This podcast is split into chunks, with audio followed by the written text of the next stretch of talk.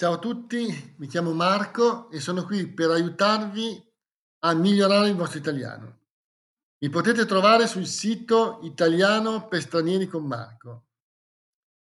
L'argomento di oggi è la scienza, il sole. Dunque, il sole è sempre stato guardato dagli uomini con rispetto e nell'antichità è stato anche adorato come un dio.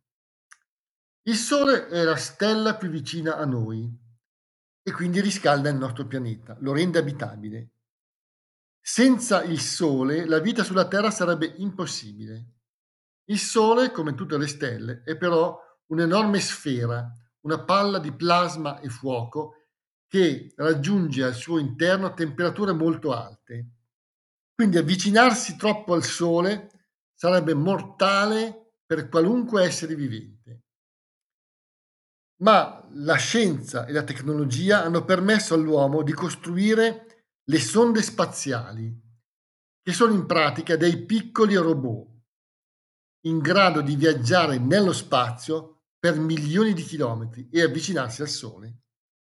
Tutto questo è stato, possibile, è stato reso possibile dalle scoperte di Marconi. Infatti, solo grazie alle onde radio siamo in grado di controllare anche a grandissima distanza questi piccoli robot spaziali.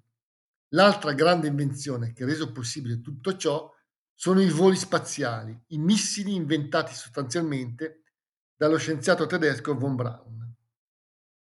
Premesso tutto questo, vi parlerò perciò di Solar Orbiter, una sonda, una sonda che, è stata, eh, che è stata lanciata da pochi giorni, esattamente il 10 febbraio, dalla base, da una base americana, dalla base americana di Cape Canaveral, sull'isola di Merritt, in Florida. E questa è la base spaziale dalla quale sono partite le missioni Apollo, che poi hanno portato l'uomo sulla Luna. Quindi questa sonda, tra tre anni e mezzo circa, arriverà abbastanza vicina al Sole sarà in grado di studiare la nostra stella come nessuna sonda ha fatto finora. La guida, diciamo, di quest- della missione è dell'Agenzia Spaziale Europea in collaborazione con la NASA. A capo del team c'è un italiano, Andrea Accomazzo, e parte della strumentazione a bordo del- della sonda è italiana. Il lancio della sonda è stato fatto in questo periodo nel quale la Terra e Venere sono allineati e quindi la, somma, la sonda sarà in grado di sfruttare la spinta gravitazionale dei pianeti. Eh, la spinta gravitazionale è uno stratagemma, diciamo, un modo con il quale si usa la forza di gravità e la velocità di un pianeta per ottenere una spinta. Dunque, è un modo di viaggiare nello spazio piuttosto complesso, la cui comprensione non è facile per chi non è esperto di voli spaziali. A noi basta sapere che sfruttando la gravitazione della Terra e di Venere, Orbiter arriverà a 42 milioni di chilometri dal, eh, dal Sole. Teniamo presente che la Terra è normalmente a oltre 140 milioni di chilometri dal Sole. Quindi la sonda arriverà a una distanza inferiore a quella che separa Mercurio dal Sole.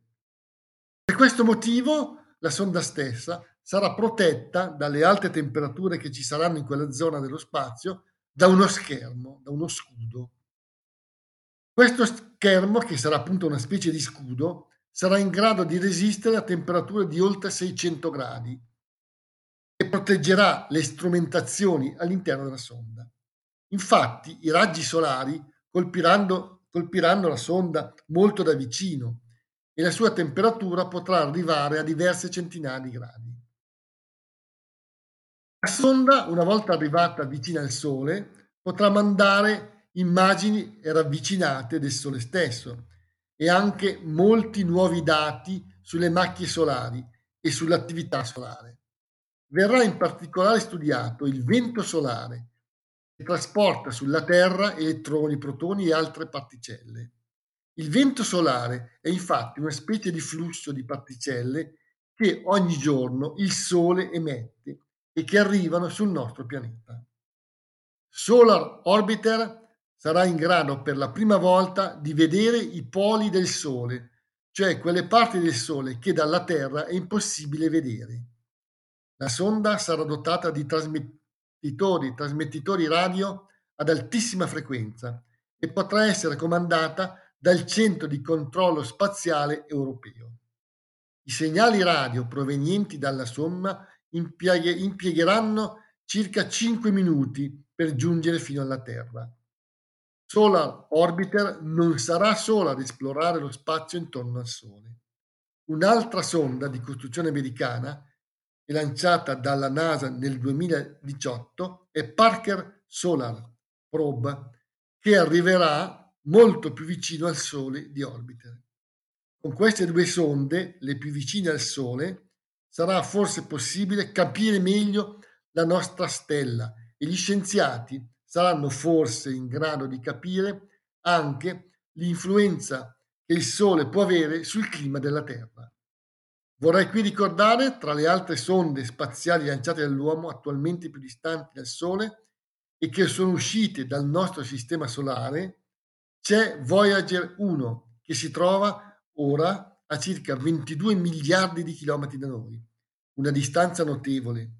La sonda è ormai fuori dall'influenza del Sole e continuerà a viaggiare nello spazio esterno per moltissimi anni a venire, un segno della presenza umana nell'universo che forse un giorno qualcuno troverà.